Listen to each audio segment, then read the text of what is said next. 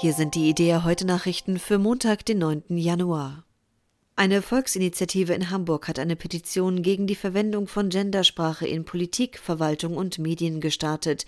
In einem Aufruf der Initiative heißt es wörtlich Sprechen Sie unsere Sprache, die deutsche Einheitssprache. Die Sprecherin der Initiative ist die Kunst- und Psychotherapeutin Sabine Mertens. Sie ist Vorstandsmitglied im Verein Deutsche Sprache. Wie es in dem Aufruf weiter heißt, bestreite heute wohl niemand mehr die Notwendigkeit, die Rechte von Frauen und ihre Repräsentanz in der Öffentlichkeit zu fördern. Die Gendersprache leiste dazu aber keinen Beitrag. Stattdessen schwäche sie die Fähigkeit der Sprache, Gemeinschaft zu stiften und schaffe neue Ungerechtigkeiten. Sie widerspreche außerdem dem ausgewiesenen Mehrheitswillen der Bevölkerung. Der Landesbischof der Hannoverschen Landeskirche, Ralf Meister, macht sich keine Sorgen um die Zukunft des Christentums. Das sagte er in seiner Ansprache beim traditionellen Jahresempfang der Landeskirche Hannovers am Epiphaniastag, dem 6. Januar im Kloster Locum in Rehburg bei Nienburg. Er mache sich zwar Sorgen um die Kirche, aber nicht um, so Meister wörtlich, diese großartige Erzählung, dass Gott Mensch wurde.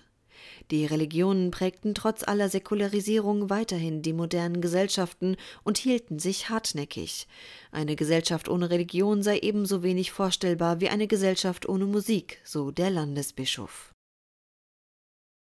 Die Positionen der Kirchen sind in den ethischen Debatten in Deutschland von großer Bedeutung. Diese Ansicht vertrat die Vorsitzende des Deutschen Ethikrates Alena Buix in einem gemeinsamen Interview mit dem bayerischen Landesbischof Heinrich Bedford Strom.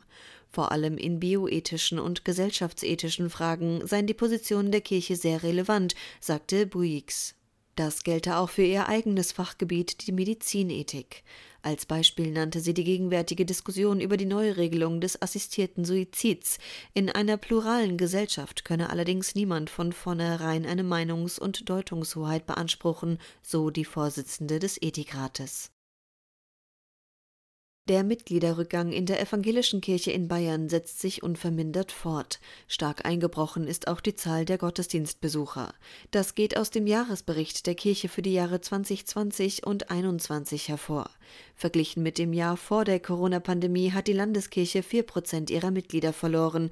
Aktuell gehören noch rund 2,2 Millionen Menschen einer evangelischen Kirche im Freistaat an. Die Zahl der Gottesdienstbesucher hat sich am sogenannten Zählsonntag gegenüber dem Vergleichsjahr vor der Corona-Pandemie halbiert.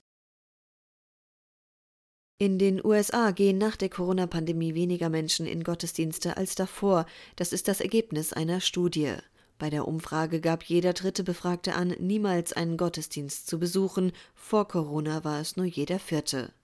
Den stärksten Rückgang der Besucherzahlen gab es in Gruppen, in denen sie schon vor Corona rückläufig waren, bei den liberalen Amerikanern, bei Unverheirateten und bei Menschen unter 30.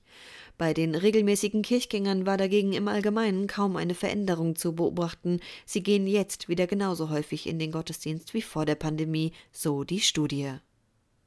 Dieses Angebot ist spendenfinanziert. Mehr Nachrichten finden Sie jederzeit auf idea.de.